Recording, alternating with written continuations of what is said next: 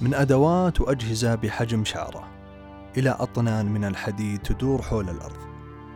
لطالما امتاز الإنسان بتطويع ما حوله لأجل هدف معين يخدم حاجته. كان العرب قديما يعتبرون هالأمور حيلة فسموها بعلم الحيل.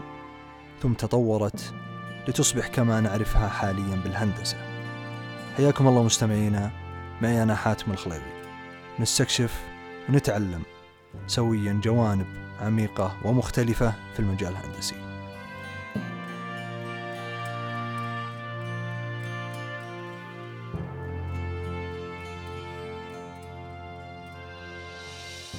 ضيفنا لهذا اليوم هو المهندس عبد الرحمن الفاضل مدير إدارة مصفاة أرامكو بالرياض. تناقشنا مع الضيف عن تاريخ المصافي ومنتجاتها بالمملكة وش أهم تقسيماتها الإدارية؟ وختمنا بالحديث عن مفهوم القيادة والإدارة. وعن الجودة والسلامة وطرق التوزيع وتفاصيل أخرى كثيرة تسمعونها في باقي الحلقة.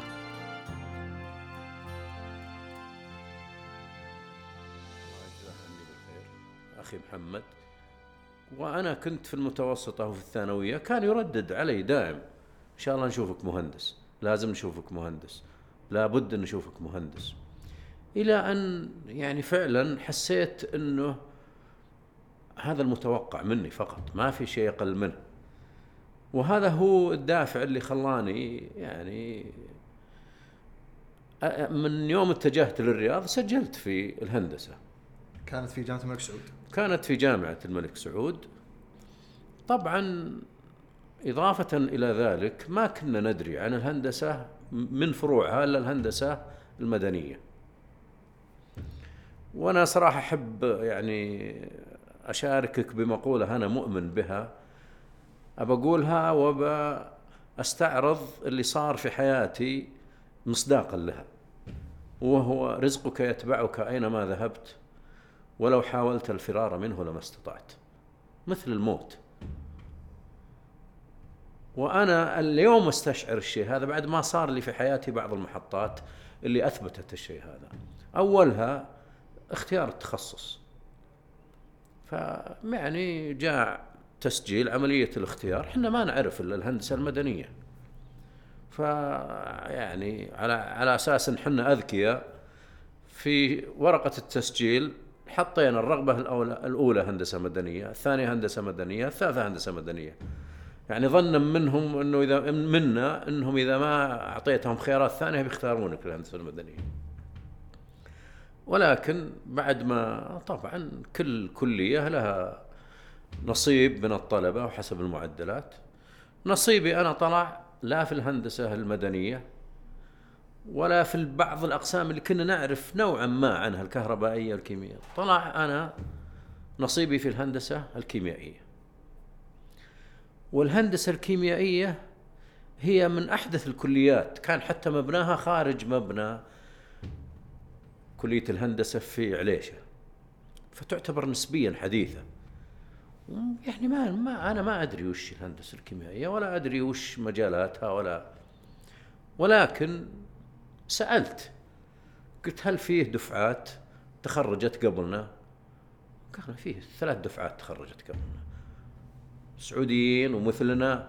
كان كانت معناته اللي اللي يعني استطاعوا إنهم يدرسون ويتخرجون إن شاء الله إحنا مثلهم. ولذلك ما ما فكرت إني يعني لا أنسحب من الكلية علشانها ما تحققت رغبتي في ولا تغيرها. بعدين تخصص تقول ولا. أغيرها فقلت خلاص توكلت على الله ما دام فيه زملاء مثلي وسعوديين ومن نفس المدن اللي جايين من برا الرياض وت- وتخرجوا ومشوا يعني بنمشي إن شاء الله مثل ما إحنا ما نختلف عنهم اللهم تحتاج عزيمة ونستفيد منهم سبحان الله العظيم بديت أدرس. يوم خلصنا سنتين من التخصص كانت على وقت قيام أو إنشاء سابك وسابك كانت بحاجة مهندسين. ف صار خافت بترومين. بترومين كانت تشرف على المصافي. فأصابهم هاجس تخ- تخاف إن سابق تسحب جميع المهندسين وما يتوفر لهم شيء. فقرروا يسوون ابتعاث داخلي في الجامعة للطلبة. فجو إلى كلية الهندسة في جامعة الملك سعود وفتحوا لهم مكتب علشان يبدون إجراءات الابتعاث الداخلي. وشوف سبحان الله العظيم الهندسة الكيميائية المطلوب لابتعاثهم خمسة أضعاف جميع التخصصات. في ذاك الوقت قبل 35 سنة تقريبا. نعم.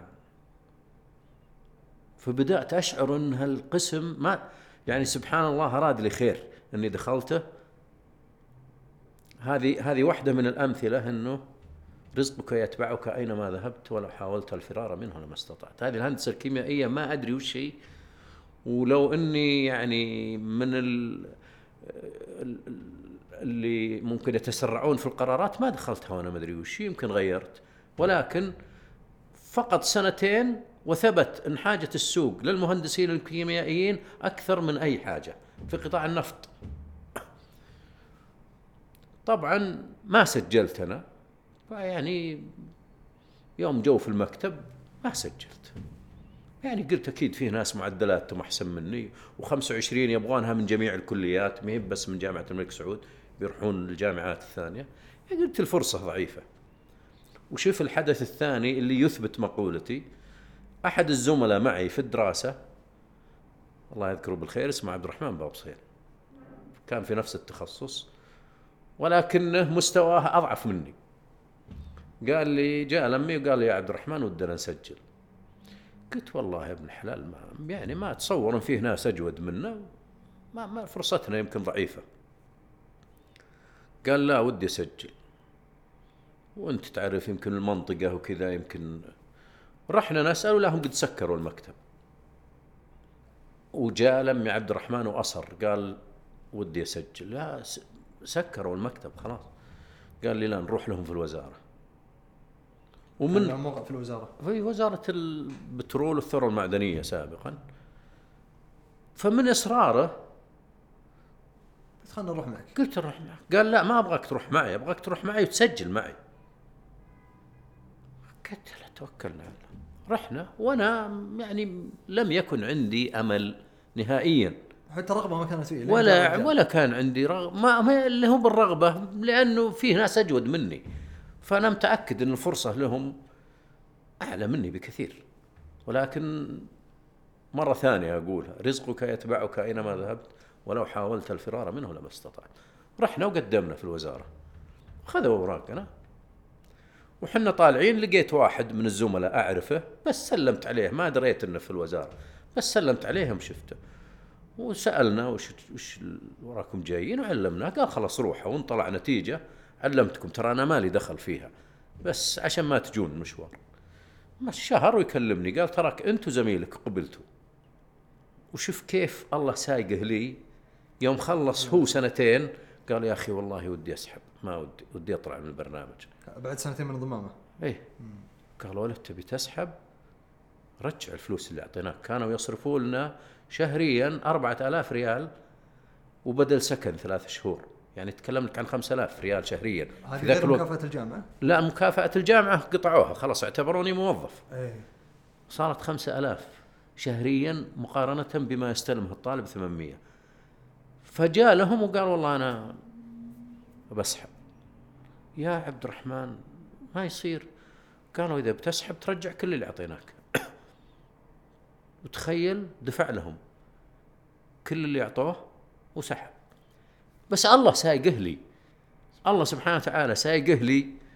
أسجل وهو يطلع. وياخذك على رجولك للمكان. وياخذني لرجولي وأنا ما كان ورزقك يتبعك أينما ذهبت. ولو حاولت الفرار منه لما استطعت. نفس الشيء. جينا للثانية. كان حلمي إني أعمل في أرامكو. لكن ما في تواجد الأرامكو في الرياض.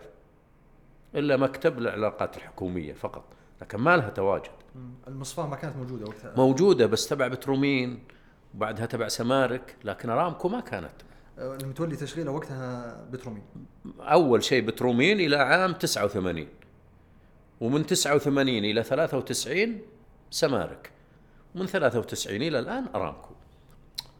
فكان حلمي في ذاك الوقت أنا تخرجت عام 85 كان حلمي إني أشتغل في أرامكو ولكن بحكم تواجد والدي ووالدتي رحمة الله عليهم في شقرة كنت أحتاج إني أروح لهم كل نهاية أسبوع.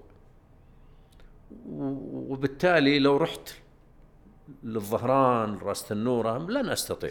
يبعد المشوار علي. ولذلك آثرت البقاء ويشاء الله عام 1993 إلا تجي ارامكو للرياض وتضم جميع المصافي تحت مظلة ارامكو وأصبحت في أرامكو تحقق حلمي وأنا في الرياض. وهذه سبحان الله العظيم برضه. رزقك يتبعك أينما ذهبت. لو أحد يقول لك القصة هذه إنها تبي تصير ما ما لكن بهالتسلسل بهالأحداث تسلسل والأشخاص اللي سبحان الله أخذوك على يدك وأنت ما كان عندك أي نية حتى. سبحان الله. الآن أنا و... أنا أمنيتي إني مستشعر الشيء هذا يوم إني في الثانوي مثلا. أنا طبعا الآن استشعره ومؤمن به لأنه صارت التجربة هذه ومؤمن الآن بكل شيء. ما أنا عارف إن الله رايد لك رزقك يلحق. ف ولذلك ما إذا في شيء ما حصل لي ما أتحسف عليه. ابدا.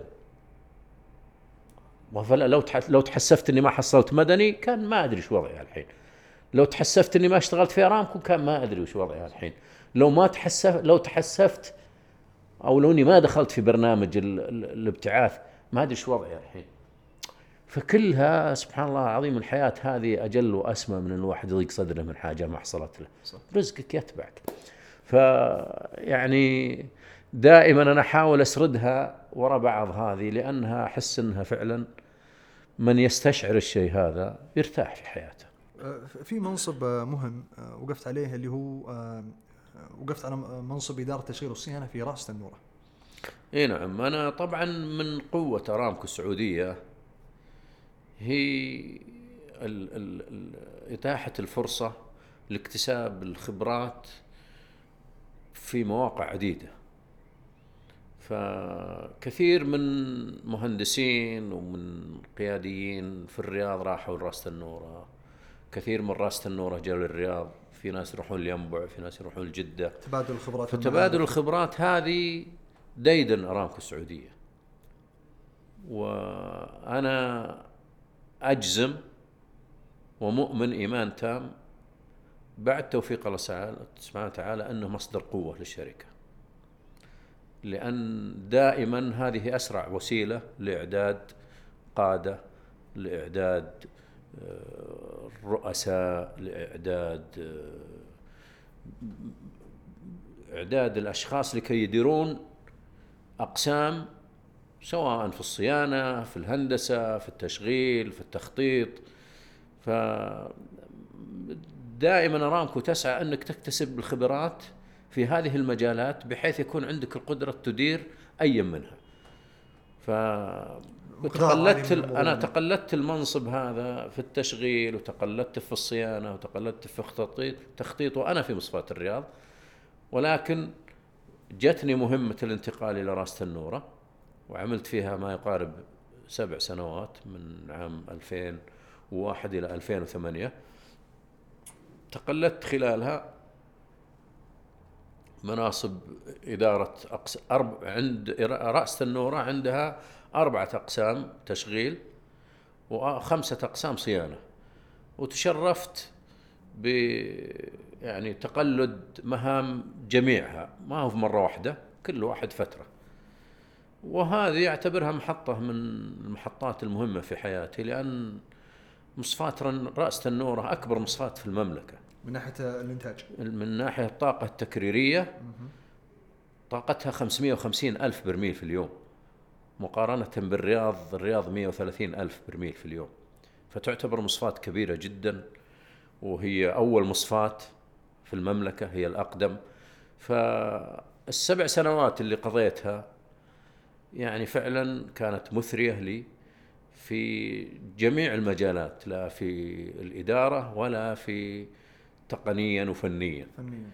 يعني تعرف تختلط بمهندسين سعوديين وأجانب خبرات متعددة. خبرات متعددة.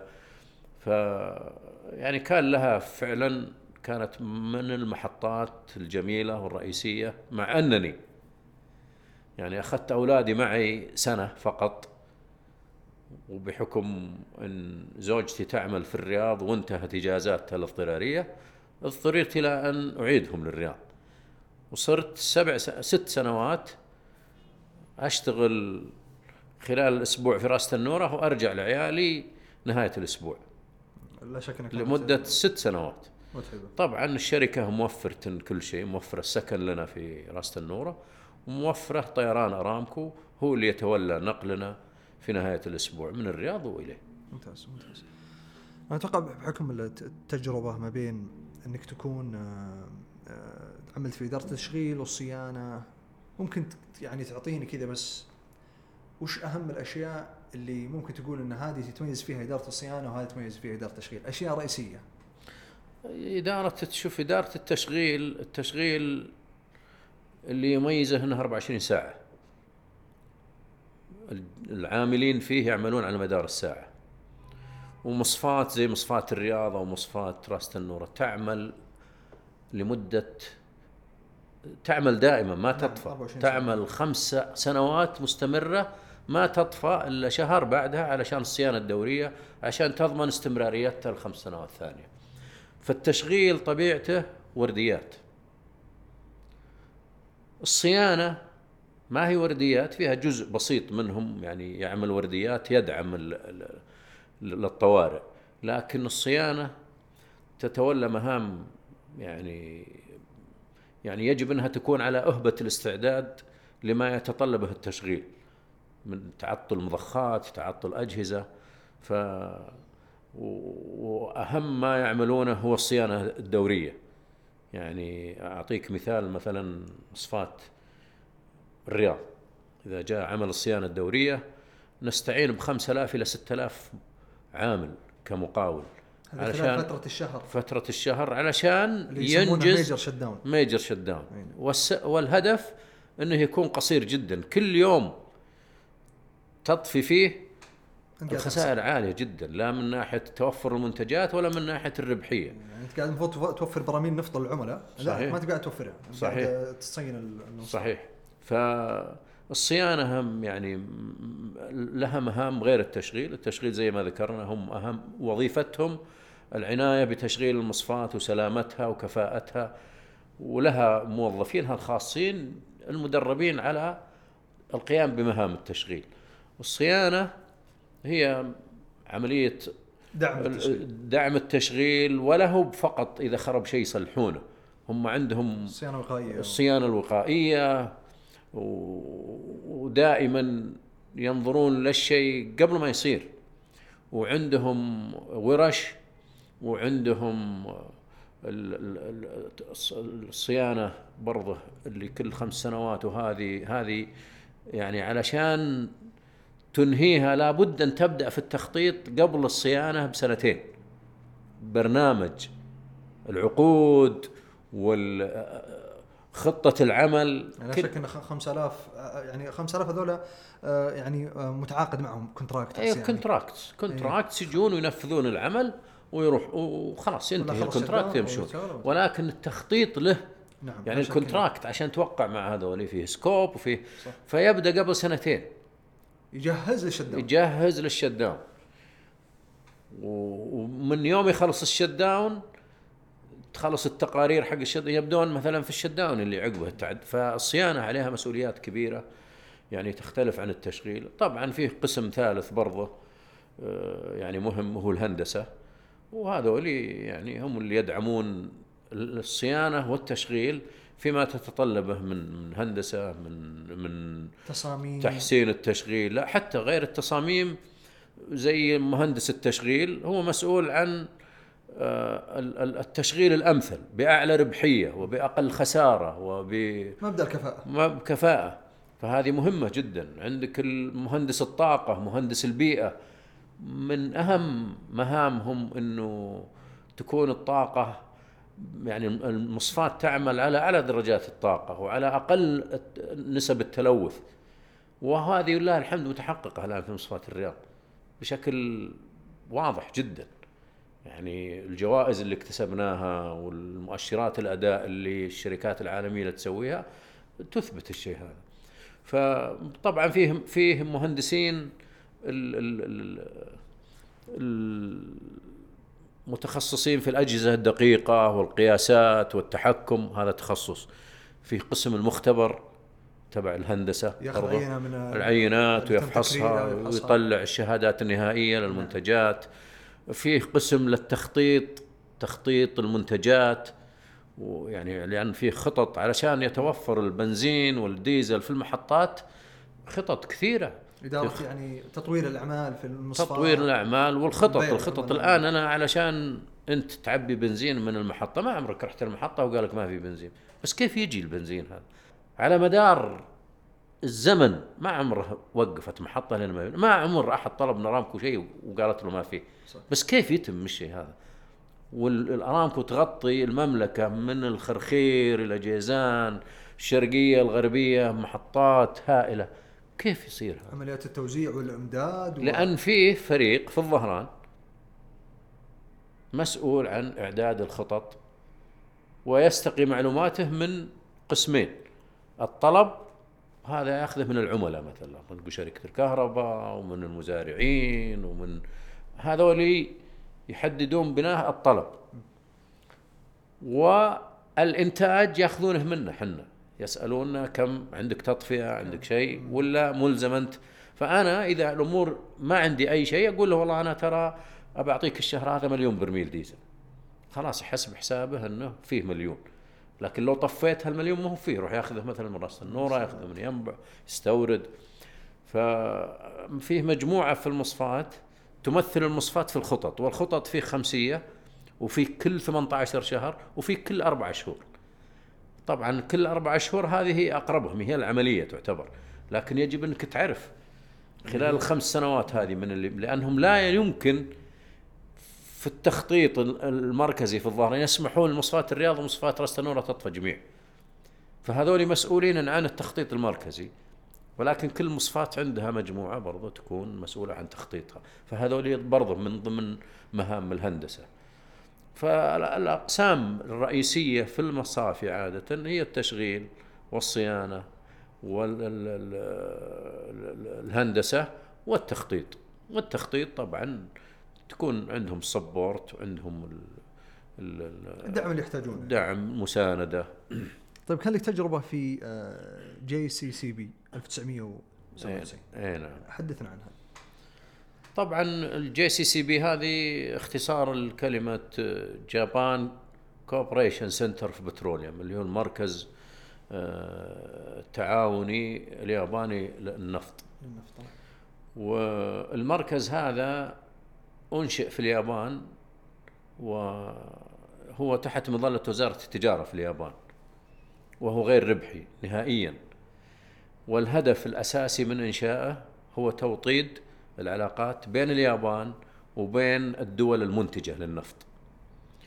لدرجة أنهم طوال العام يعقدون يمكن من 12 إلى 15 دورة تدريبية مجانية تخيل مجانية يعقدونها لمرشحين من دول المنتجة للنفط و يعني حقيقة يدفع فيها تكاليف ما هي بسيطة لأنها يعني يتحملون الس- السكن يتحملون الر- و- وطبيعة ال- ال- ال- المواصلات. الدورات هذه كل يومين كل ثلاث أيام في مدينة لأنك تروح تزور مصافي تروح تزور شركات للاطلاع على عملية يعني كيف طريقة الإدارة في اليابان. ف آه، ال- المركز هذا يقوم بجهود كبيرة إضافة إلى أنه يعقد مؤتمر سنوي في كل شهر واحد من السنة الميلادية كل سنة يدعو فيه برضه ممثلين من يعني عالميين ومن الدول المنتجة على مستوى عالي ويعقد سنويا.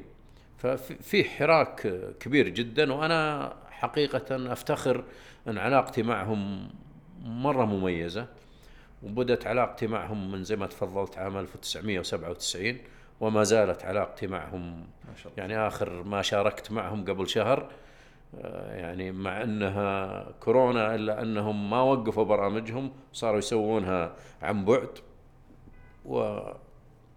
وكلفت من أرامكو السعودية ان أكون ممثل لها في هذا المؤتمر.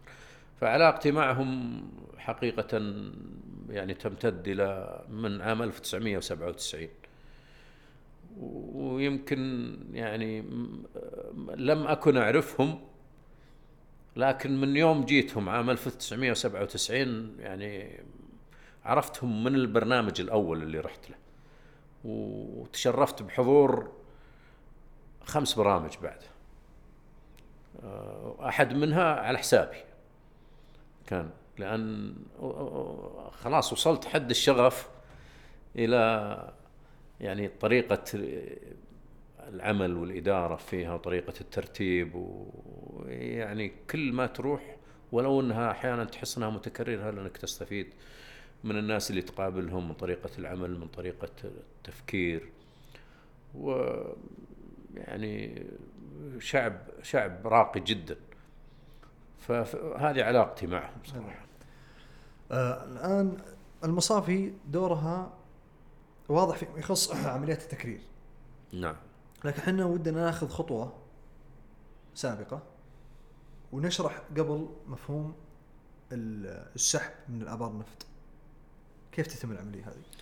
هو طبعا شوف في المملكة يعني في الثلاثينات أول ما منحت الشركات الأمريكية امتياز حق الامتياز في التنقيب و يعني الملك عبد العزيز رحمة الله عليه يعني أنا أعتبر قرار منح للشركات حق امتياز التنقيب من أهم القرارات التي اتخذت في المملكة العربية السعودية. وما ننعم به اليوم من النفط وخيراته هو بتوفيق من الله ثم بسبب هذا القرار.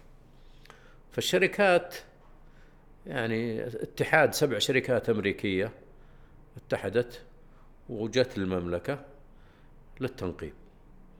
ويعني جهود يعني بذلوها كبيرة جدا لكن وصلوا إلى حد اليأس ما حصلوا شيء.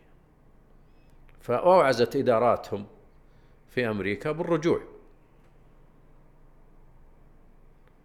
ورجعوا إلا أن الله سخر لها البلد أحدهم جيولوجي أمريكي اسمه استنكي كان عنده أمل وطلب الإذن إنه يبقى. وأعطي الإذن وساق الله على يديه اكتشاف أول حقل أو أول بئر. اللي هو بئر الدمام رقم سبعة واللي أسماه الملك عبد الله رحمة الله عليه بئر الخير. هذا أول تدفق للنفط. طبعا كانت ملكية الشركات 100% للشركات ذي وكانت تعطي الحكومة فلوس للامتياز فقط ما كان فيه ملكية للدولة. فكان يباع النفط والدولة تاخذ حقوق الامتياز. إلى أن يسر الله يعني مادة في يد الدولة وقررت أنها تبدأ في امتلاك حصص في ارامكو السعوديه وبدأت ب 25% وبعدين 75 إلى أن وصلت ولله الحمد عام 1988 إلى 100% طبعا بالنسبة آه، كان النفط يستخرج ويباع كنفط خام. طبعا ما كان فيه السوق المحلي لم يكن ما في سيارات عشان تصلح مصافي. وأول مصفات أنشئت في المملكة كانت راس النورة. تخيل أنا ذكرت الرقم سابقا طاقة التكريرية 550 ألف.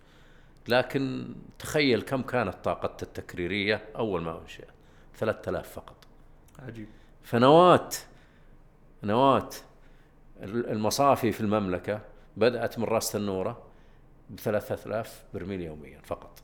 والبرميل هذا موزع ما بين منتجات النفط ديزل طبعا البرميل إذا دخل إلى المصفاة ينتج منه وقود الطبخ يسمونه وقود الغاز المسال. غاز المسال. والبنزين بشقيه الحين 91 و95 وقود الطائرات اللي هو الكيروسين. كيروسين والديزل والأسفلت. هذه المنتجات الشائعة في في بعض المنتجات تطلع يعني بعض المنتجات يسمونها نافثة. نافذه نعم. ممكن تباع هذه لقيم إلى المعامل مشتقات بتروكيماوية. إي لقيم للمعامل البتروكيماوية والكيماوية وفيه جزء كبير منها يباع في المملكة ويصدر ويباع على مصانع في الجبيل.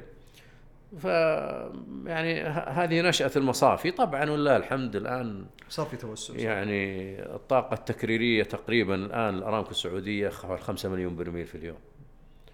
يعني وفيه مصافي مملوكة بالكامل الأرامكو في المملكة وفيه مصافي بشراكة مع شريك أجنبي في المملكة وفيه مصافي بشراكة مع شريك أجنبي برا المملكة. يعني سياسة صراحة حكيمة نعم. في إدارة النفط والتحكم فيه لأنك بالشراكات هذه تضمن خمسة مليون من إنتاجك تضمن سوقه. ما أنت محتاج أحد يعني يروح لغيرك. فجميلة جدا. الخمسة مليون وش يعني نس- نسبة كبيرة منها يروح على الانتاج المحلي صح؟ نعم هو المملكة يعني استهلاكها من البترول المحلي يتراوح بين مليونين إلى مليونين وثلاثمائة ألف برميل بين منتجات وبين وقود خام تستهلكه شركة الكهرباء شركة التحلية. هذول يعني الآن البلد في توجه أنه يعني يحولون إلى غاز وشركة الكهرباء قطعت شوط فيه. بحيث إنه يتوفر ال- ال- البترول للتصدير لأن ال- الحصة الإنتاجية اللي تعتمدها الأوبك تشمل ما تستهلكه داخليا وما تصدره. فأي شيء تستهلكه تنحرم من تصديره. ولكن إذا بدلته بغاز الغاز ما هو محسوب. يعني أنا اللي أتخيل إن فيه مراحل فيما يخص آه، أولية لاستخراج النفط. يعني مثلا عندنا الموقع آلات الحفر المعدات. صحيح. هل أرامكو السعودية برضو إنه يعني يعني كانت شغالة في قطاع آه، الاستخراج مو بس قطاع التكرير؟ إي طبعا. هو هي أول ما بدت بالاستخراج الاستكشاف و... ومستمرة عليه إلى الحين وتعتبر من أقوى الشركات فيه. يعني لو تشوف مركز المعلومات حق الاستكشاف والحفر يمكن وبدون مبالغة وحقيقة ما هو يمكن أكبر من البنتاغون الكمبيوتر اللي فيه. معلومات لا تتخيلها الاستكشافات والعمليات. فهي هي بدأت به ومصدر قوتها به ويعني يحضرني قصة آه، يعني نشأت بين ستانكي اللي اكتشف الحقل وبين أحد رجالات المملكة العربية السعودية. هو دليلة. يعني تعرف بالربع الخالي ولم يكن فيه وسائل تواصل ولم يكن فيه خرائط ولم يكن فيه ولذلك الشركات الأجنبية الشركات الأمريكية استعانت بأدلاء سعوديين. وأدلاء يعني الله سبحانه وتعالى أعطاهم فراسة وأعطاهم يعني ولا الربع الخالي من يدل فيه ما فيه معالم. ومع ذلك نبغ أحد رجالات المملكة العربية السعودية وهو خميس بن رمثان العجمي رحمة الله عليه. يعني الرجل هذا معجزة. حتى في رئيس أرامكو الأول الأمريكي في كتابة تكلم عنه والمهندس علي النعيمي في كتابة تكلم عنه. يعني حتى وأنا أقرأ كتبهم رئيس أرامكو أوليجر أول من رأس أرامكو كان يقول هذا الرجل لا يمكن أن يضيع. وكانوا الأمريكان يستدلون على وهم في الربع الخالي علشان يعرفون يرجعون إذا راحوا في شيء يسمونه الخط المستقيم. فيقف في نقطة يشوف له معلم ويقول خلاص من هنا لهنا هذا خط مستقيم. الشجرة هذيك تراها خط مستقيم. ففي بعض المواقع ما فيه معالم نهائيا. وكان يقول ان خميس بن رمثان هذا عنده القدرة يحدد خط مستقيم بدون معالم. وقالها بالحرف الواحد قال هذا الشخص لا يمكن أن يتوه في الصحراء. موجودة مسجلة في الكتب. هذا كان له باع كبير في وعملية- الاستكشاف. طبعا آه، البلد المملكة العربية السعودية وشركة أرامكو السعودية لا يمكن تهضم حق أحد ولا يمكن آه، يعني تستهين بمن ساعد. فاستانكي الآن أنا إذا رحت لاجتماعاتي في الظهران أسكن في بيت ضيافة في السكن سكن أرامكو في الظهران أسمي باسمه. بيت ضيافة ستانكي ستانكي hall حتى لا ينسى. خميس بالرمثان أحد الحقول النفط سمي باسمه. وفيه 2016 دشنت أكبر ناقلة نفط باسمه رمثان سموها. وأكرمه الملك سلمان الله يحفظه 2016 يوم زار المنطقة الشرقية. طبعا كان متوفي ولكن أكرموا ابنه. يعني لم ينسوا فضل هذول ولا يمكن أن تنساهم الدولة. حتى تبقى ذكراهم ويبقون ملهمين للأجيال. وما زالت صوره معلقة تلقى في وهو يم وهو على الدربيل وعلى فالبلد يعني صراحة تنعم بكفاءات حتى قبل التعليم. يعني هذه فراسة هذه. فراسة وبشهادة الأمريكان اللي موثقوها في كتبهم ما يجاملون. في مفهوم عن المصفاة. يعني النفط الخام يدخل على المصفاة يمر بعدة أقسام. إي نعم. حتى يطلع منتج بنزين كيروسين مثل ما ذكرتها وش أهم الأقسام اللي يمر فيها حتى يطلع بشكل نهائي؟ وش اللي يتعرض له النفط؟ هو هو طبعا ال- ال- النفط أول ما بدأت عمليات التكرير كانت بسيطة. يعني كان يدخل البرميل وينتج منه يمكن مشتقات تجي لها في حدود 60% فقط. والباقي يكون زيت وقود للبواخر وللسفن ولا وهذا رخيص بالعادة. ما هو مربح. بالنسبة لسعر برميل.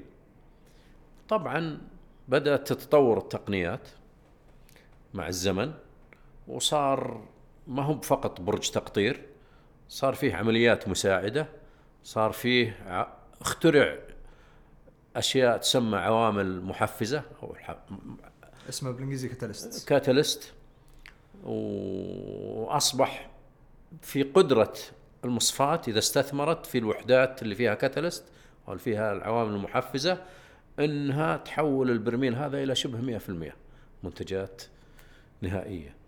طبعا هذا مع يقصد الوقت فيها البنزين والكيروسين هذه منتجات إيه منتجات بيضا نسميها. قبل كانت 60% فقط قبل 60% والباقي يبقى زيت يستخدم للبواخر ومن البواخر. لها اسم الزيت هذا؟ ها؟ لها اسم الزيت هذا؟ إيه يسمونها bunker fuel.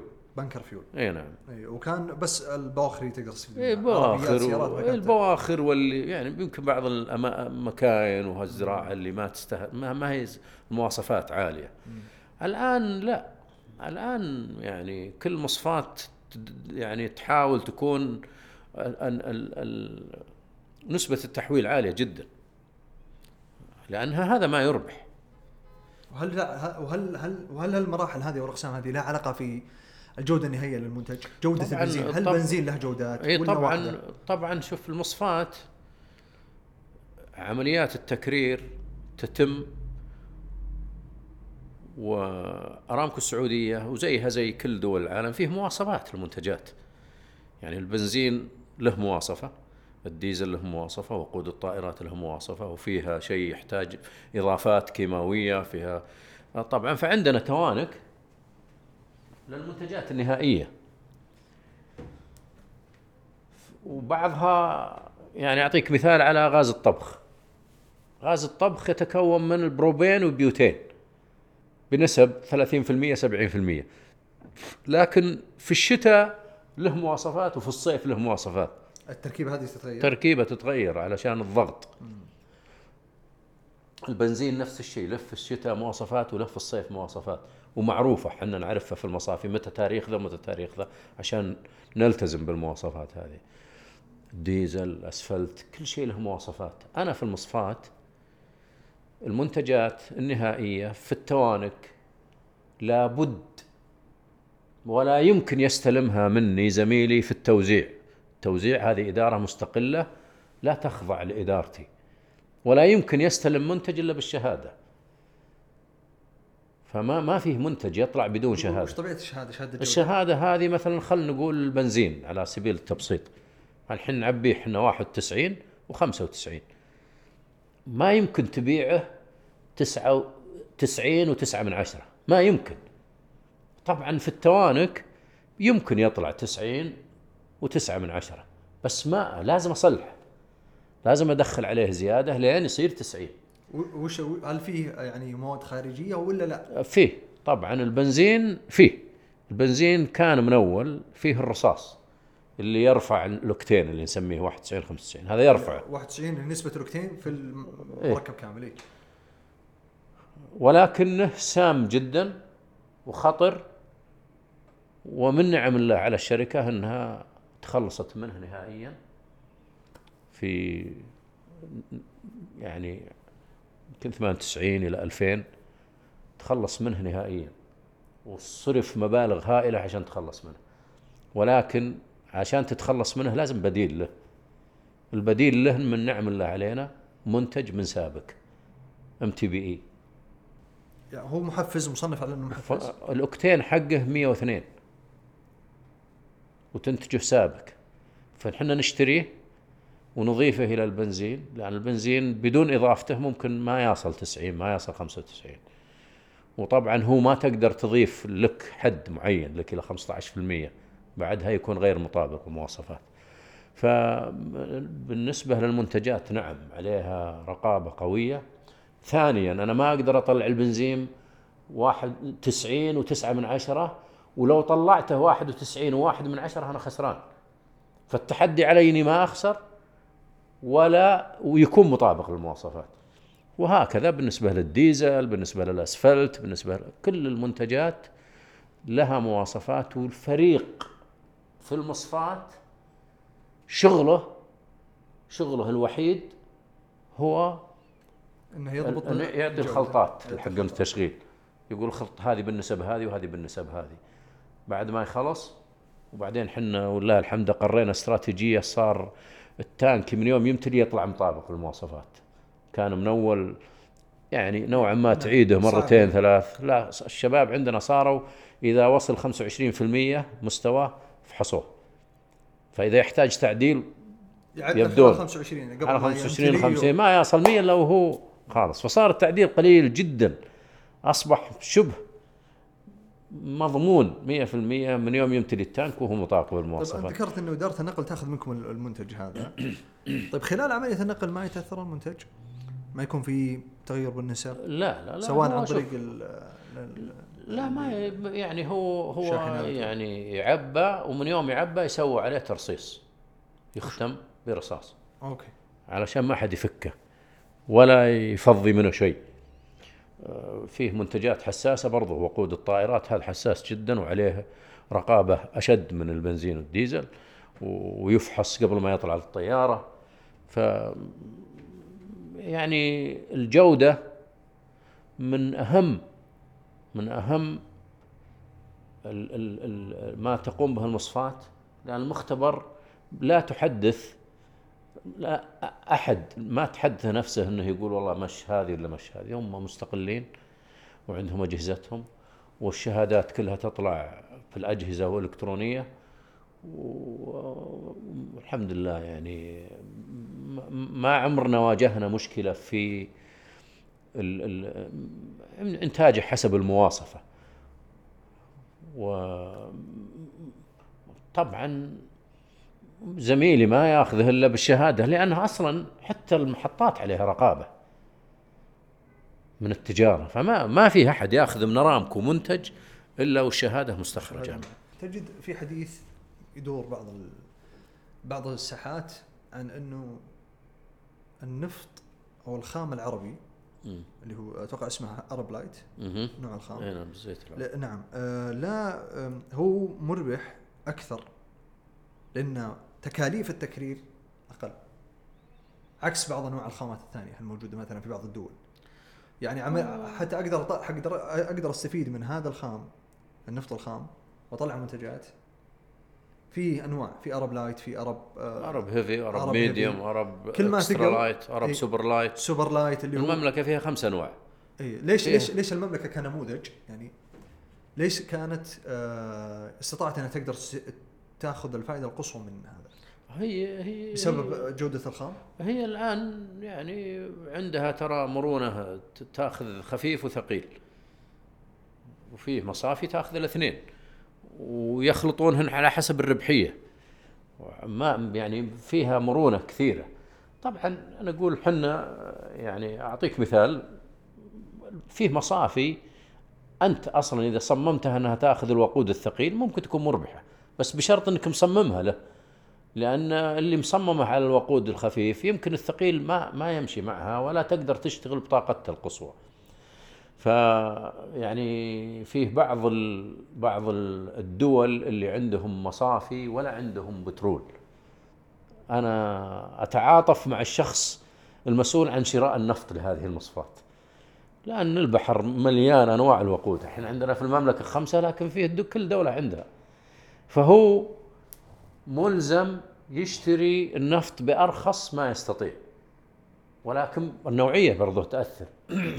فيصير في صراع بين الفنيين وبين ال- ال- الماليين اللي يشترون النفط. النفط هو هدفه يشتريه بأرخص سعر لكن ممكن يكون سيء من ناحية الجودة ويتعبون المهندسين فيه. هالمشكلة ما هي عندنا الحمد لله في المملكة. يعني أنا عندنا في المصفات كلها الزيت العربي الخفيف ما يتغير علينا شيء أبد ف ولكن يعني آه، شهريا في الخطط الإنتاج كل مصفات تحدد وش اللي تبي والباقي للتصدير. بنعطيك يعني زي مثلا Arab Super Light الزيت الخفيف جدا هذا ينتج في الحوطة. والكمياته ما هي بكبيرة لكنه من أفضل أفضل بترول في المملكة. نوع خام نعم. لأنه sweet. ما فيه كبريت كثير ولا فيه مواد ثقيلة. هذا يجمع ويباع في كوريا أو في اليابان. ليش كوريا واليابان بالذات؟ هم عندهم مصافي مصممة عليه. أه، بجيك على سالفة تصميم مصافي. أه، اللي يحدد جدوى مصفاة في منطقة معينة. وهذه أذكرني أه، وجدتها في مصفاة الرياض. إيه. إنه إنه دراسة جدوى للمصفاة في هذا المكان. صحيح. يحدد وبناء عليه تعطى جدوى صحيح. اقتصادية. صحيح. أه، هل هي بسبب العرض والطلب؟ هل هي بسبب أه، أه، توفر آبار نفط حول المنطقة؟ وش العوامل الرئيسية اللي تحدد على هذا الموضوع هذا؟ لا ما لا أنا أتصور كم تقدر تدفع. كم الفلوس اللي عندك تقدر تبني بها مصفات؟ إذا عندك فلوس واجد تقدر تنشئ مصفات تحول لك البرميل 100% بس كل ما تنزل كل ما يصير مكلف. ففيه بعض الدول ما ما تقدر. وفيه بعض الدول اللي تحتاجون يحتاجون الزيت حق ال- ال- البنكر فيول. ما هو يقول أنا ليش أتخلص منه وأروح أشتريه؟ أنا محتاجها أبغى أصلا. ف ممكن تبني أحدث مصفات. ولا لها دخل بالآبر لا مصفات جازان عندنا ما حولها آبر. ينقل لها جميع منتجاتها من الشرقية بالبواخر. فيها توانك سعة الواحد مليون برميل ينقلون لها فتلقى عندهم عادة احتياط مثل حق سبع أيام ثمان أيام. فما لها دخل أن المصفات تكون جنب آبار ولا ما هي بجنبها. وطبعا آه، أنا أنا أقول لك أن التقنيات تتطور بشكل كبير عمليات العوامل المحفزة والتصاميم آه، يعني أصبحت آه، طبعا عامل مهم في المصافي اللي هو المواصفات البيئية. كل ما لها تصير يعني ال- القيود تزيد عليها قيود تزيد وبشكل متسارع وكبير. يعني أعطيك مثال حق ال bunkers حق الفيول. كان الكبريت فيه ثلاثة في المية مسموح له. الآن نص. علشان تشيل الكبريت هذا منه يبغى لك عمليات ما هي بسيطة. أو تصب عليه ديزل. بعض الديزل تخلطه به. وهذا مكلف. انت برميل الديزل يمكنه ب 60 70 دولار وهذا يمكن ب 40 ف لكن القيود البيئية يعني أصبحت ما هو بخيار هذا غصب ولازم تلتزم به. وعشان تلتزم به في تقنيات قاعدة تطلع. أحيانا أنت تضطر تبني لك وحدات بملايين هو بس عشان تكون مطابق للمواصفات البيئية. ما هي ربحية. نعيش في أحد أهم الأوقات اللي تمر على البلد. والتغيير قاعد يمس كل شيء في جوانب حياتنا. التغيير اللي يقوده الشباب بفكرهم ومشاريعهم وعلاقاتهم الواسعة. وعشان كذا جات فكرة قراتنا. قراتنا هو وورك هاب مخصص للناس اللي تحتاج مكان مهيئ للعمل سواء لفرد أو مع فريق. ويمتاز المكان بتنوع مرافقه واكتمال خدماته وجمال تصميمه. ويوجد فيه غرف اجتماعات وتسجيل بودكاست وغرفة ترفيه ومقهى وغيرها من الخدمات. وسواء حاب تشتغل على فكرة ريادية كبيرة أو تقرأ كتابك بهدوء جراجنا هو مكانك المناسب. إحنا عرفنا الان مفهوم جدا مهم فيما يخص مصفاة منتجاتها ما المدخلات المخرجات شو العمليات اللي تصير. بشكل عام يعني كيف تتم آه، عملية التكرير عملية السحب والحفر لكن انت ذكرت نقطة مهمة تو آه، اللي هي المواد السامة وعلاقتها بالسلامة وإن ليش أصلا في قيود بيئية فيما يخص موضوع مثلا نسب المواد الخطرة في المنتجات وغيرها. أنا ودي أعرف أهمية السلامة في بيئة عمل مشابهة لبيئة عمل المصافي والمصانع البتروكيماويه بشكل عام. والله شوف يعني ال- السلامة وأهميتها يعني من القدم نبعت في المصافي. السبب أن هي تتعامل مع مواد قابلة للاشتعال مواد حراراتها عالية جدا مواد الضغط عالي جدا الأجهزة ممكن تتآكل وتسبب تسرب. فجميع ما يدور حولك عرضة للخطر. ولذلك مهما عمل الشخص لاتخاذ إجراءات السلامة ما يكفي. هي ما ترى في المصفات كلها غمضة عين لو تغفل عن بعض الأجهزة غمضة عين تكفي أنه يصير شيء. وعندنا مبدأ مهم حقيقة في السلامة خصوصا مع المشغلين ومع عمال الصيانة. خليني أضرب لك مثل عشان أقرب أهمية اتباع وسائل السلامة في المعامل المصافي الكيماويات البتروكيماويات. خلنا نقول والله في مضخة تعطلت. والآن قسم التشغيل بيسلمها للصيانة. والمضخة هذه كانت تضخ منتج. ديزل بنزين نافثة بس منتج قابل للاشتعال. وتحتاج فيها شيء خربان يحتاج الحام. يعني تخيل الخطورة المحيطة بمثل هالعمل. ولذلك حنا علشان تعزل المضخة هذه فيه أنظمة مقرة عالميا إنه خليني أقولها بالإنجليزي بعدين أقولها بالعربي. When it come to safety you only trust yourself. يقول لي بالنسبة للسلامة لا تثق إلا في نفسك. زين؟ لا توكل شغلة تخص السلامة لأحد ثاني. فنجي نقول والله المضخة هذه خربت. كيف يشتغلون عليها الصيانة؟ كل مضخة مهما صغرت أو كبرت لابد من عقد بين الصيانة وبين التشغيل. عقد. يكتب. حتى لو كان في داخل مصفاه حتى في داخل المصفاة. صغيرة كبيرة لابد من عقد. project charter لا أقعد أشرح لك إياه. العقد هذا عدة أنواع. فيه أزرق هذا إذا ما فيه لحام ما في شيء مصدر. إذا فيه لحام أحمر. وكل وحدة لها آه، احتياطاتها. فوظيفة التشغيل يعزلها. يعزلها ويغسلها. بحيث ما يصير فيها أي هيدروكاربون كيف تتم عمليه الغسل؟ ال- أول شيء لازم تعزلها وتحط فيه حدائد يسمونها blind blind هذه تحطها قبل وبعد بحيث تحصر المضخة عن ال ال ال ال ال الأنابيب الثانية. ثانيا تبدأ تدخل عليها بخار وتكسح كل الزيوت اللي فيها. البخار هذا حار فيكسح الزيوت. بعدين تقيس بأجهزة دقيقة لو فيه ذرة كربون تبين هيدروكربون مرة مع كل موظف موجود الجهاز هذا.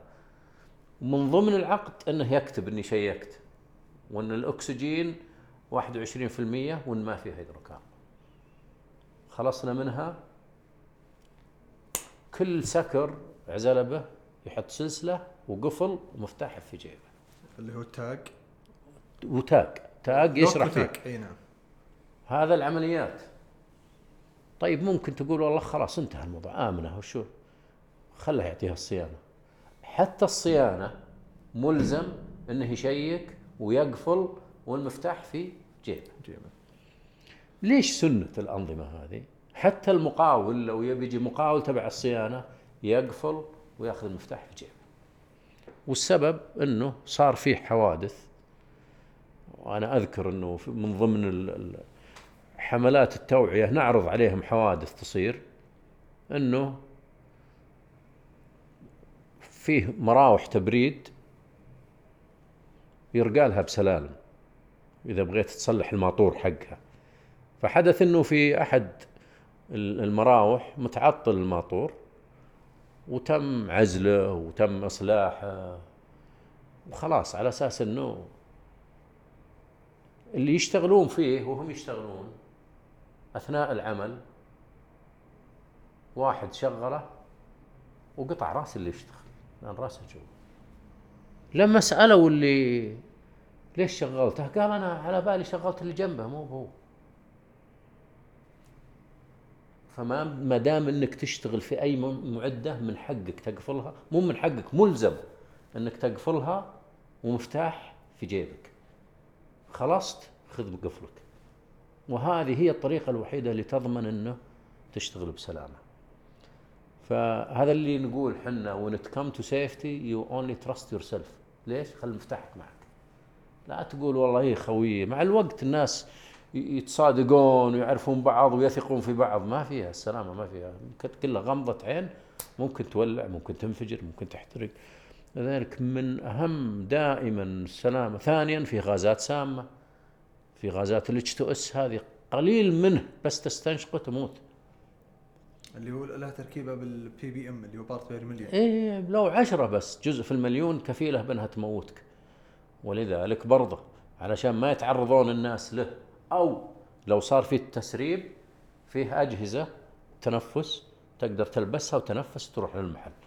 ف يعني في المعامل هذه أول جرعة ياخذها الموظف من التدريب. هي السلامة. والهدف سلامته وسلامة المنشأة. لأن الغلطة البسيطة وأنا يعني من خبرتي في هالمجال مجموعتين خطرات. ومجموعتين لازم تركز عليهم هم الجدد لأنهم ما عنده خبرة. ما عندهم خبرة. لكن لا يق... فيه مجموعة ثانية لا تقل خطورة عنهم وهم الخبراء. هذول مشكلتهم الثقة الزائدة. ثقه زائده نعم. وأخطر شيء إنها لو زرعوها في هالشيء هذا. فيجب النظام الياباني متغلبين على الشيء هذا بقائمة المهام يسمونها التشيك ليست. أي شيء تبي تسويه لازم قائمة مهام كل ما خلصت شيء تأشر عليه. هذا ليس تحقيرا لخبرتك. لا حتى لو إنك خبير. مهما كنت نظام الورديات أنت ما تدري وش اللي صار الصباح يجي يستلم المساء يمكن إنه يصير فيه سوء فهم وش اللي صار وش اللي ما صار بين الورديتين طيب ف من يعني السلامة زي ما قلنا من أهم من أهم ما يتم تدريب الموظف من يوم يلتحق. بال ولا يعني ما أخفيك. يمكن فيه أسبوع كامل. أول ما يجي الواحد سواء حتى لو جاي من معمل ثاني. لأن كل معمل له خطورته. لابد يأخذ كورس كامل على السلامة. السلامة. ودي ودي أفهم معك الآن في بيئة عمل خطرة واقتصاديا مجدية بشكل جدا قوي فلا بد أن الجانب الإداري والقيادي فيها يكون عالي. آه، في في عناصر أي مؤسسة هندسية لازم تركز عليها. أي مؤسسة هندسية تركز عليها.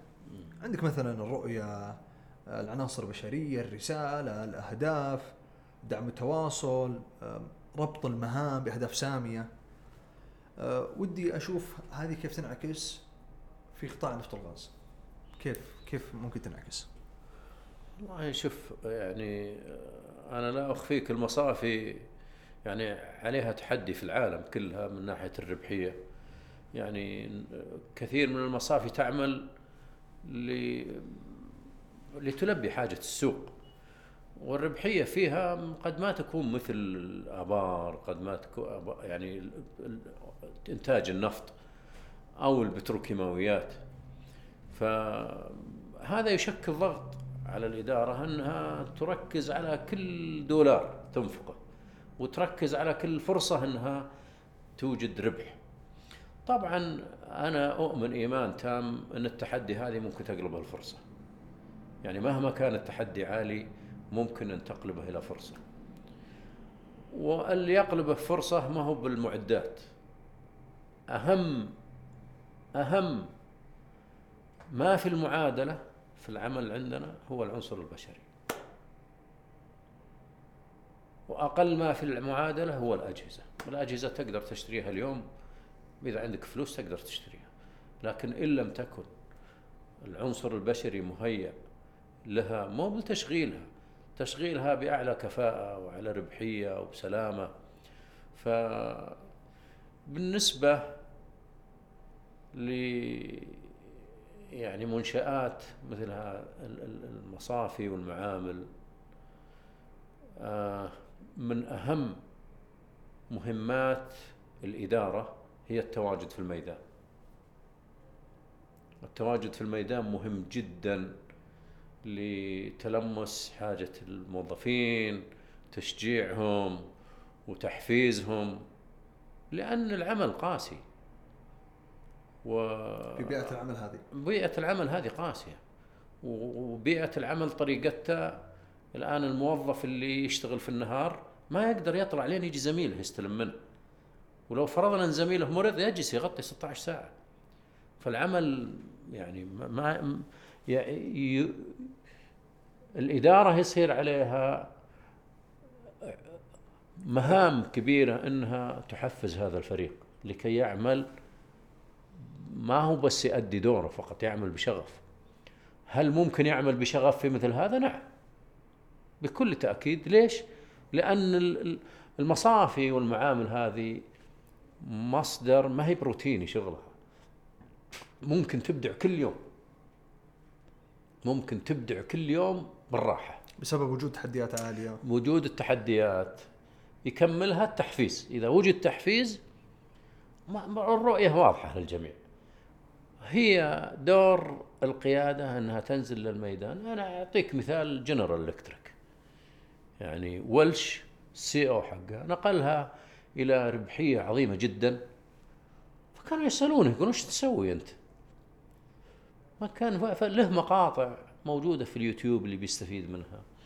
يقول يا أخي أنا ودي أقلب مسمى CEO إلى يعني رئيس الاحتفال بالإنجازات. كذا. يا أخي يقول افرح لكل واحد يحقق شيء افرح لكل واحد ترقى افرح لكل واحد جاء حلاوة.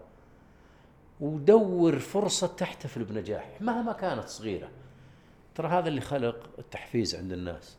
يبدون يبدعون. يبدون يبدعون. لأنه إذا يب إذا إذا اختزلت التحفيز في العلاوة السنوية ولا الترقية ترى هذه تجي مرة في السنة. والترقية يمكن تجيك كل ثلاث أربع سنين. ما يبقى طول العام هو لذة الإنجاز التحفيز التحفيز. وأنت كإدارة ما تقدر تحفز لين تكتشف الناس اللي أنجزوا. فتواجد الإدارة في الميدان بين الناس وتلمس حاجاتهم ما هي بشرط حاجات فنية حتى لو عائلية. وتكريمهم من وقت لآخر وتكريم المنجزات ولا أنجز واحد تكرمه وتعلنه للجميع. هذا ما يخلق جو من ما أنا أنقل لك تجربة عندنا. يعني أول ما حصلنا براءة اختراع سجلت باسم اثنين من الشباب السعوديين. يعني ما كنا نتصور إن إحنا ممكن نحصل على براءة اختراع من أمريكا. بس بعد ما حصلنا عليها شقت الطريق وعرفنا. الآن حصلنا أربع غيرها وفي خمس في الطريق. وكلهم شباب سعوديين. الآن هذا ما يخلق لذة في العمل.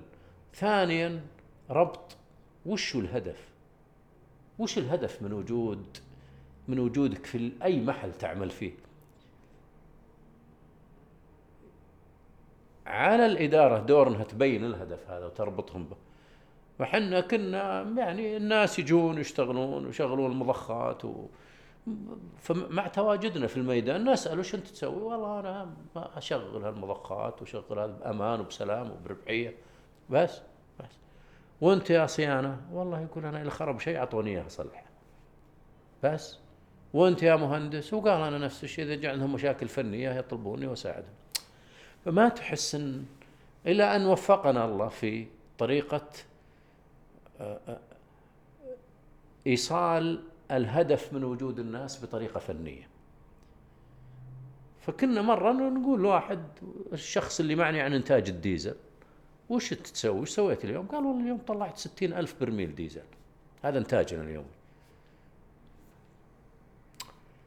ما تحس إنها كافية طيب وبعدين؟ ما يدري فألهمنا الله في طريقة قلنا خلنا نشوف. هالستين ألف ذي نبي ناخذ سنة واحدة إنتاجنا في سنة مو بالأربعين سنة اللي بدينا سنة. مع أن الموظف هذا اللي قال لنا 60 ممكن يطلع الآلة ويكتب 60 في 360 يوم يطلع الرقم بس مو هو الهدف هو الرقم. فطلعنا بعطيك مثال بس الديزل وزيناها على جميع المنتجات. الديزل في سنة واحدة يوم جمعناها طلعنا 22 مليون برميل. يعني فرق بين إنك تقول 60 ألف اليوم وبين 22 مليون في سنة.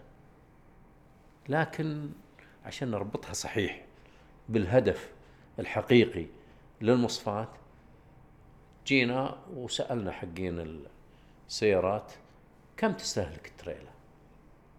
وعرفنا كم تستهلك لقينا إن حنا ممشين معبين تسعة مليون تريلا في السنة.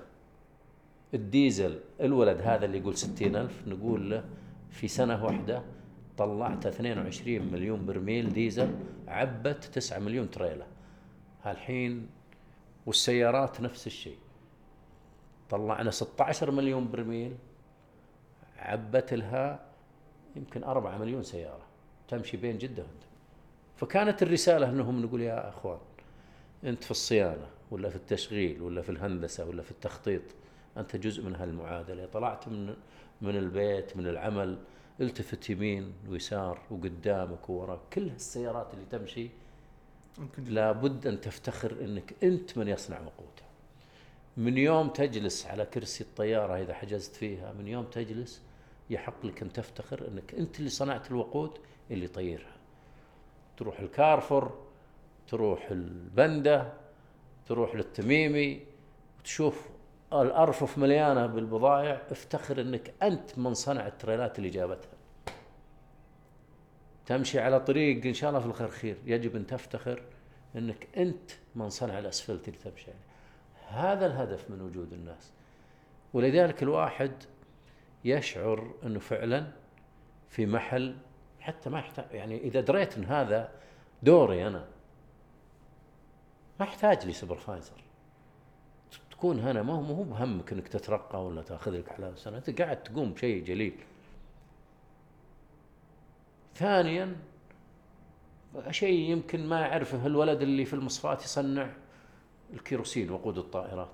يمكن إنه يخفى. ولذلك هذا دور الإدارة إنها ترفع من انتماء الموظف لشركته والوطنه وجينا لما قلنا وين يروح الكيروسين؟ على الطيارات طيب وبعدين أنت يعني لا تتخيل ولا أبالغ إذا قلنا للموظف اللي في مصفاة الرياض إنك ساهمت في الحج، كيف ساهمت في الحج؟ الحين إحنا إذا شغلنا التلفزيون في الحج نشوف القطاعات الأمنية والصحية و... بس في قطاعات بعد ما تقل اهميه عنهم بس ما لها ما, ما يجي لها في الإعلام شيء. فتسأل الولد تدري ارامكو تسوي في الحج ولا ما تدري ما حد يدري. وش دورها ارامكو في الحج؟ أنت تدري إنه في الموسم يعبون ثلاثين ألف طيارة. ثلاثين ألف طيارة يتم تعبئتها بوقود أرامكو تجلس ستة شهور تجمع فيه قبل الحج. زين؟ وأرامكو عندها موسمين في الحج القدوم والمغادرة. ما فيه أحد عمره شكا أنه والله تأخرت الطيارة عشان ما في وقود ولا وقود غير مطابق للمواصفات. إلا أن أرامكو متواجدة في قلب عرفة ما حد يصدق هالشيء ولا حد يتخيله. في قلب عرفة. إيش؟ عشان تمد كل أجهزة الدفاع المدني وطيارات من الهليكوبتر بالوقود. 11 مليون برميل وقود طائرات. و11 مليون برميل مثلها ديزل عشان الحافلات و11 مليون مثلها بنزين. أنت تحسب انك بس تطلع هالكمية هالكيروسين؟ ترى لازم تستشعر إن الكيروسين اللي تطلعه من صفات الرياض يسحبون منه الجده لأن ستة شهور هم يبنون مخزونات. فانا أقول الإدارة عليها دور التحفيز. هذا رقم واحد. إن إن الفريق عندك محفز بأنك تربطه بالهدف. وثانيا إذا أحد طلع بأفكار التكريم الحقيقي إنك ما هو هو ترى ما هو بالساعة ولا القلم اللي تعطيه. التقريم التكريم الحقيقي إنك يدري إنك داري عن كل شيء وتفاصيله وتعلنه أمام زملائه علشان تحفز الباقيين يسوون. فصراحة يعني أنا أشوف الشباب عندنا ومن نعم الله اللهم لك الحمد. 95% من الشباب عندي في المصفاة سعوديين. 70% منهم أقل من 30 ممكن الواحد يقول هذا هم أنا أعتبره فرصة. بالعكس ما هو بهم لأن اللي أراه فيهم ونسبة التعلم فيهم والمنحنى حق عالي جدا.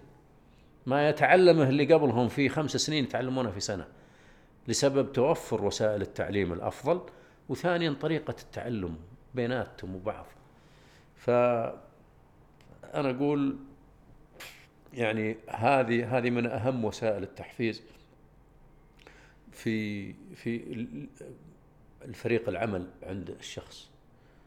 ولا ترى تقدر تقعد في مكتبك وتجيك التقارير مفلترة وتقوم الحجة. خلاص كلنا بيقول لك زين بس ما هو. يعني تلمس حاجات الناس وتلمس حاجات آه، ال ال حاجاتهم حتى الشخصية ما هو شرط حاجات العمل. ترى هو أنت قاعد تكسب معروف عند الناس إذا تلمست حاجاتهم وساعدتهم. ف يعني يمكن يمكن أضرب مثل على واحد ساعدناه مساعدة إلى الآن ولله الحمد الان وهو في المصرى لن ينساها ويقول مهما سويته لن أجزاكم. الولد من الجيدين المتميزين ويعمل ورديات. لكنه بعد فترة من الزمن لاحظنا في فترة الليل ينزل مستواه. فقط في الليل. المساء والصباح ما عنده مشكلة. يعني خفنا عليه حنا لأنه متميز. وسألناه شخصيا أنا عسى ما فيك شيء سلامات شر يعني بعد خفنا إحنا لا يكون طايح مع شلة ولا شيء فما دام في الليل قال أبد ما في شيء ما في شيء. ما عجزنا عنه نفك الشفرة ما قدرنا. فوصينا رئيسهم اللي يشتغل معهم في الورديات. يعني اللي يشتغل في حنا نشوفهم في اليوم وردية الصباح. اللي معهم في ورديات طبعا وردية المساء والليل تكون الأريحية فيها أكثر لأن ما في شغل صيانة وما فيه. يمكن فوصينا رئيسهم اللي في الليل وقلنا لعلك تجلس معه وتفهمنا ترى الرجال ما نبغاه يضيع بين يدينا.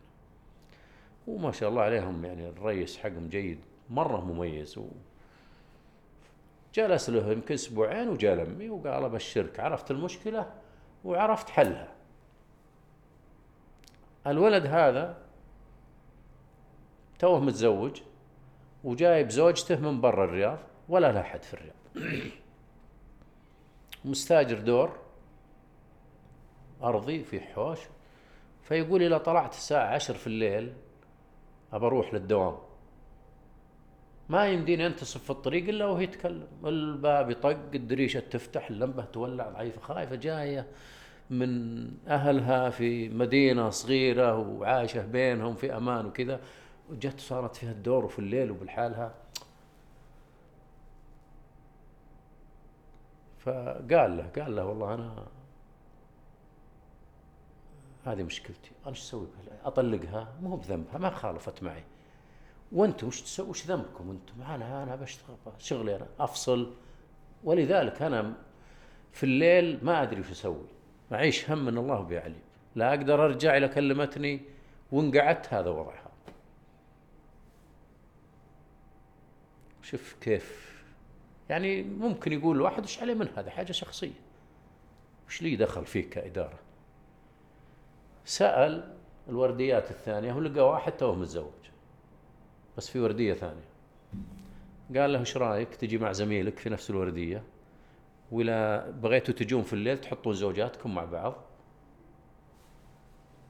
وإذا رجع الصبح رجعوا كل يأخذ زوجته. لين الله يجيب لكم عيال وتبي تنحل المشكلة. الآن هو ليدر عندنا في المصفى أحد القادة في المصفى. ويقول مهما عملت لن أجازيكم لأنكم حليتوا شيء ما لكم دخل فيه. بس تلمستوا حاجتي. فانا أقول ترى الإدارة فن هي يمكن انك تطرقت تقول شو بين القائد والمدير. ما هي هي هي شوف ثروتك الأساسية وذراعك اليمين هي العنصر البشري.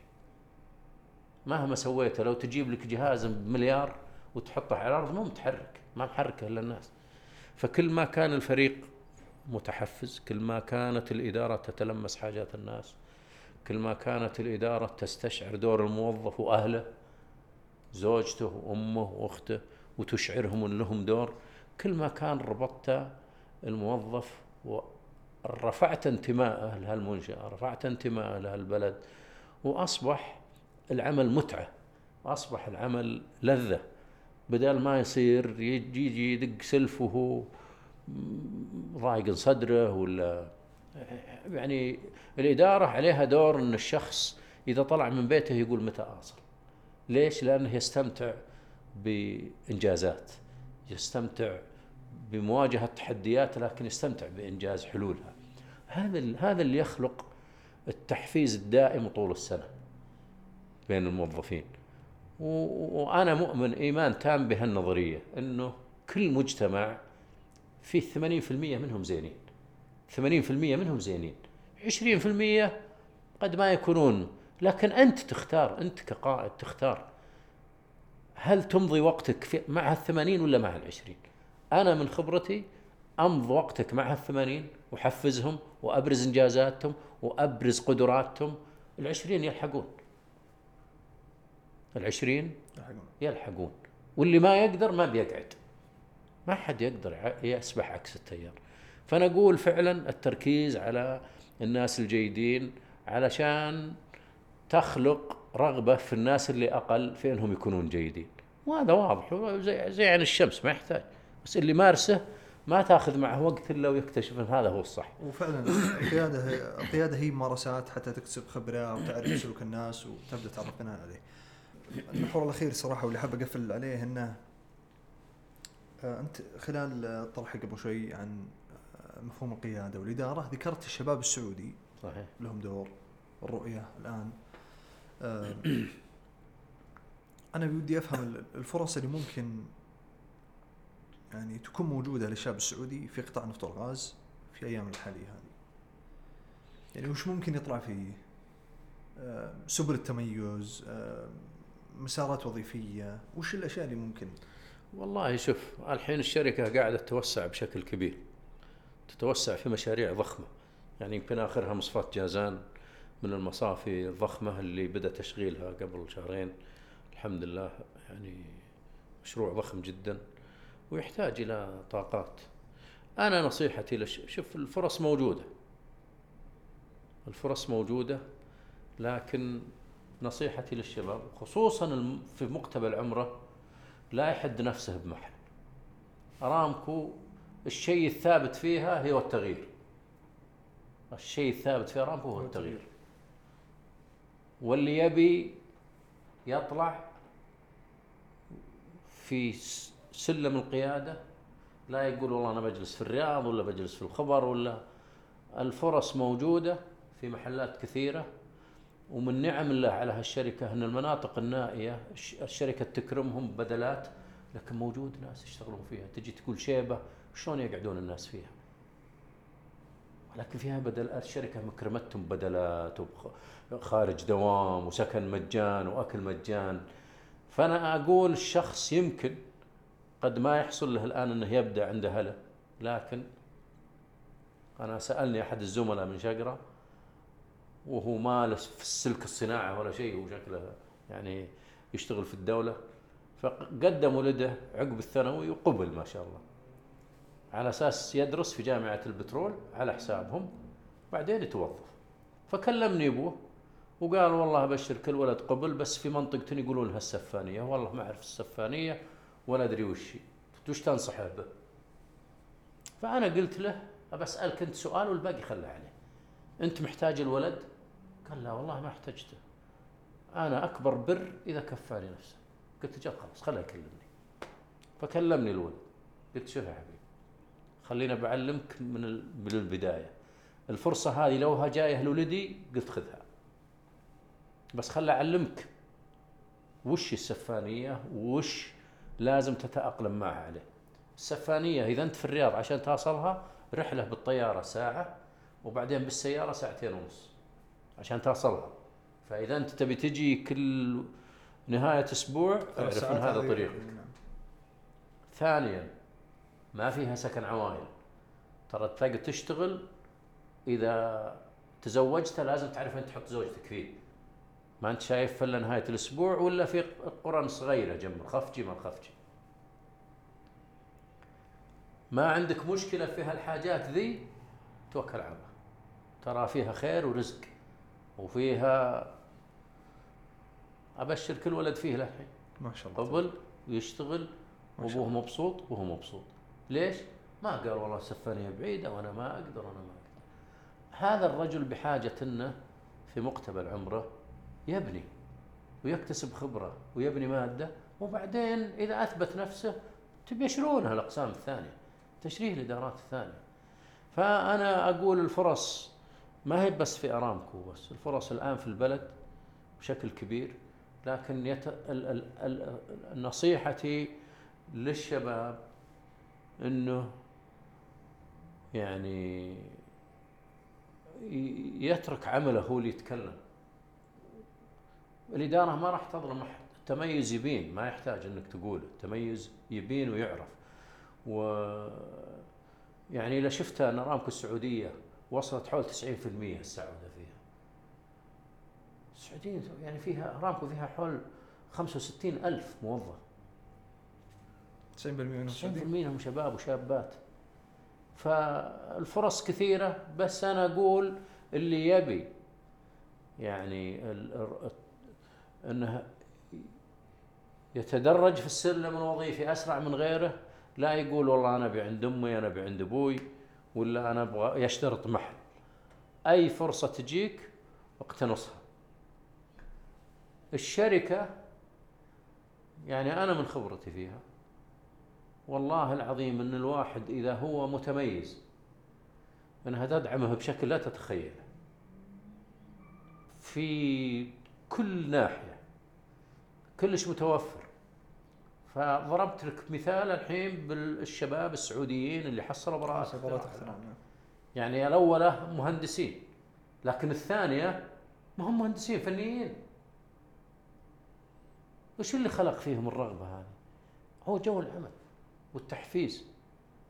ف ثانيا يعني الواحد إذا خلص له خلينا نقول ثلاث أربع سنين. لابد أن أن يستمتع بلذة العطاء. العمل ترى هو إذا اقتصرت على أنك تجي علشان تشتغل وتأخذ راتب وتمشي صدقني تصل الستين وتمشي وأنت ما تحس أنك سويت شيء. ممارسة العطاء أثناء العمل هي ما يصيبك بالسعادة ويجلب السعادة لنفسك. والعطاء بعض الناس يختزل في أنه والله واحد محتاج قروش ويعطيه ما هو صحيح. هذه هذه أقل صور الأعطاء. لكن أنا أقول خذ مثال موظف توه متخ سواء جامعي أو غير جامعي له خمس سنين. أجل صورة عطاء تسويها لو يجيك واحد جديد وتدربه. وتدربه بأريحية. وتعطيك كل ما عندك. لأنك أنت تتعلم من تدريبه. فأنا أحس إنه كثير من الشباب اللي لهم خمس سنين وورا يتلذذون بتدريب الجدد. تقعد تخلق له قاعدة. هذا أسرع وسيلة للتدريب لأنهم بين بعض يفهمون بعض ويعرفون بعض وال- واللي هم مكتسبينه من خبرة في الميدان مو موجود في كتب. ممكن تتعلم في الكتب إدارة الوقت وهالبرامج لكن كعمل عمل في محل ما هذا متعلمها في الميدان. ينقصهم التجربة وينقصهم هو يشاركك بتجربته. ف الفرص موجودة. الفرص موجودة. والحمد لله من أول إلى جينا نعلن عن الوظائف إذا فيه 200 وظيفة نجيب الشرطة عشان ينظمون اللي مقدمين. الحين تقدر تقدم وأنت على سريرك. كلها أونلاين وتقدم وطبعا مربوطة بهوية المقدم وإيميله لأن التواصل يكون عن طريقه. وطبعا حتى لو ما صار فرصة في ارامكو غيره بلد. مليان فرص. البلد مليان فرص. ولكن الواحد يعني لو ما يلقى في محل ويلقى في غيره يجب إنه يروح يقتنص الفرص هذه لأنك إذا تزوجت وكبرت عائلتك يصعب عليك التحرك ففرصتك أول في بداية مقتبل عمرك مقتبل حياتك المهنية إنك بكثير. ت- يعني فعلا قد ما تقدر تستغلها في بناء نفسك بناء قيمة لك إذا كان هدفك بس الراتب ترى يعني فيه ناس ما درسوا ويحصلون قروش.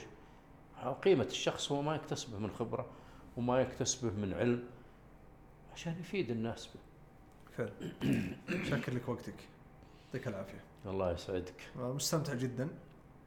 الله يسعدك. هذا من طيبكم كلكم. طول بعمرك. وأنا سعدت بزيارتكم للمصفات. الله يجزاك خير. وسعدت ب يعني يمكنكم ما تدرون وش كنت أدقق عليه. أنا اللي يزور أقرأ وجهه وأنا دائما أشدد على أنا أقول تحدني انزل وشوف فيه سعوديين فيها جانب ولا لا؟ كلها سعوديين وكلها شباب سعوديين وأنتم شفتوهم بأنفسكم. وأنتم يعني تقريبا نفس أسنانكم. فانا انبسطت من الزيارة لأني وريتكم شيء أنتم نفسكم تفتخرون به. وتفتخرون إنه في المملكة وتفتخرون إنه يعني إنه ما ينقصنا شيء. ف يعني يمكن حصل لك فرصة وأنا ما عمري رديت أحد يجي للمصفات الله صراحة خير. لأن أعتبرها يعني الزيارات ذي هي إلهام. إلهام. هي ما أنا دائما اللي أستضيفها أقول ترى ما راح أودي ما راح أوريك المعدة والأجهزة والمضخات. هذه أسهل شيء في المعدة. أنا بوريك الأبطال اللي يديرونها. واحرص على إنه يكون في تفاعل ونقاش معهم علشان فخرت فيهم مهندس عبد الرحمن ما شاء الله يدل على عمق آه، مفهوم القيادة والإدارة عندك. يعطيك العافية. الله يسعدك. طول في عمرك الله. شكرا لك.